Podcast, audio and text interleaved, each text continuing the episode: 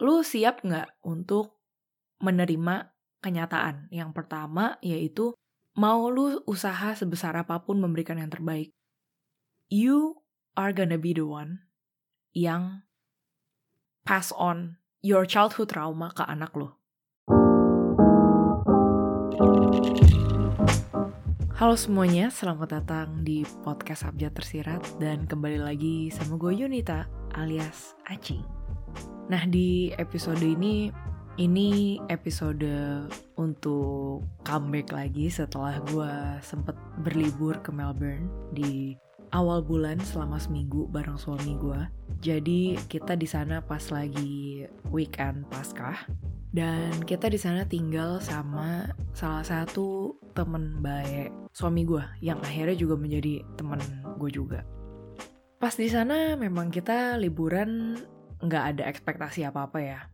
Dan pretty much sebenarnya liburannya menyenangkan, chill, terus uh, deep at the same time. Karena saat kita catch up sama teman kita ternyata dia juga mengalami struggle uh, sama mental health-nya dia. Terus satu hal yang mungkin gue mau cerita di sini adalah tentang realization kita mengenai luka luka-luka yang ada di childhood kita gitu.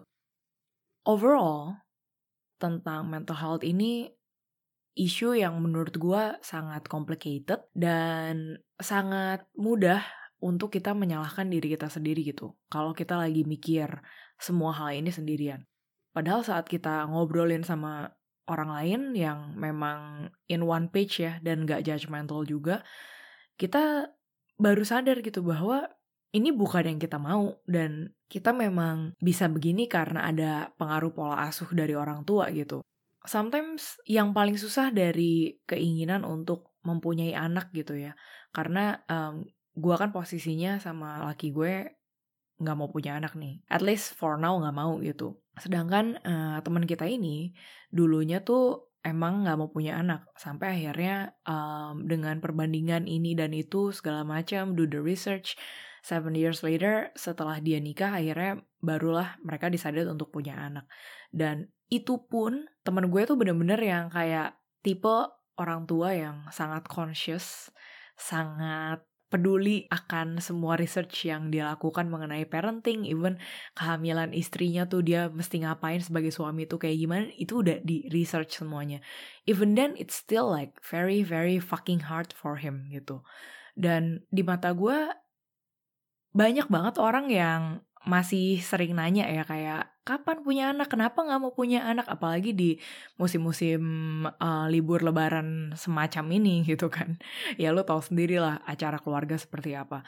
Tapi ada nggak sih yang bener-bener uh, maksudnya saat kita ngobrol sama teman kita kita tuh baru mendapatkan suatu kesadaran gitu kalau punya anak itu yang susah bukan cuma untuk meyakinkan soal kebutuhan materinya dia tapi lebih dari itu, one day saat lu jadi orang tua, lu siap nggak untuk menerima kenyataan? Yang pertama yaitu mau lu usaha sebesar apa pun memberikan yang terbaik. You are gonna be the one yang pass on your childhood trauma ke anak lo. Itu kayak menurut gue inevitable lu mau rukiah kek, lu mau ke psikolog berapa paket kek, terserah lu deh ya, tapi itu akan happen gitu. Dan yang kedua, kalaupun itu terjadi, apakah lu bisa admit that you're not a perfect parents, plus apologize to your kids one day when your kids confront lu gitu. Nah, menurut gue selama orang tua masih ada di pikiran kalau ya udah gue salah tapi gue kan orang tua lu. Nah itu tuh damage-nya akan selalu berkepanjangan gitu. Gue bilang waktu itu sama teman gue kayak dia kan nggak gitu tahu ya maksudnya uh, detail family gue seperti apa tapi gue cerita ke dia tentang uh, sebenarnya tuh titik poin gue udah mulai ada suicidal thoughts itu di kisaran 2 tahun lalu saat gue decided untuk cut kontak sama bokap gitu. Um, satu hal yang gue nggak bisa terima dari bokap waktu itu adalah bukan karena bokap nyuruh gue punya anak dan ngomong secara kasar gitu ya. Tapi lebih ke kata-kata yang fucked up dan patriarkis banget sih. Di mana uh, bokap ngomong ya ya udah kalau misalnya nanti suatu saat si suami lo selingkuh atau sama pergi sama cewek lain ya jangan nyalain dia ya Padahal itu after gue udah jelasin beberapa kali bahwa ini keputusan kita berdua. Dan satu hal yang sangat menyakitkan menurut gue adalah gue tuh susah banget loh untuk build trust. Dan gue tahu kayak keluarga gue, gue lahir di keluarga seperti ini, gue gak bisa ngapa-ngapain ya, gue cuma bisa work on it, right? Tapi orang tua lu lagi yang akan ngancurin itu semua gitu loh. Itu yang gue bilang ke temen gue. Gue bilang, bokap gue tahu nggak damage apa yang dia kasih ke gue saat dia ngomong kayak gitu. Kalau misalnya suami gue bangsat, bisa jadi suami gue one day pakai itu sebagai tools untuk kayak ngomong atau membenarkan dia kalau if one day dia selingkuh misalnya. Dan menurut gue kayak, lu ada otak gak sih kayak, kalau itu kejadian tuh, tuh anak lu loh yang diselingkuhin, anak cewek lu sendiri gitu. Dan gue bilang sama teman gue, itu cuma salah satu fucked up thinking dari bokap gue yang dia pass on ke kita ya, anak-anak ceweknya. Masih banyak lagi gitu yang lain yang menurut gue, gue perlu undo it.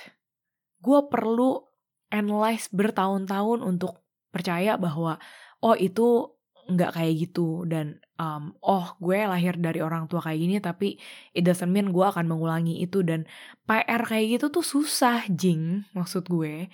Dan kadang-kadang ngomongin kayak gini tuh gue rada-rada susah juga karena kesannya akan seperti kok orang tua kayaknya selalu salah sih kok orang tua nggak pernah perfect sih tapi maksud gue di sini adalah untuk mungkin teman-teman yang ngedengerin di sini sadar satu hal gitu bahwa sepenting itulah untuk kita bener-bener conscious sama pilihan kita memilih partner. Dan bukan cuma milih partner tapi alasan kenapa kita mau melahirkan manusia ke bumi ini gitu. Last but not least, walaupun liburan Melbourne ini kayak banyak momen-momen yang deep, dark conversation, tentang mental health, tapi gue ngerasa itu something yang precious banget sih. Yang nggak semua orang punya capability untuk bisa ngobrolin itu gitu. So kalau lu punya waktu untuk bisa terbuka atau bisa open up sama orang, try to do that. Lu pakai aja momen itu untuk jadi pengingat bahwa semua orang tuh punya struggle-nya masing-masing.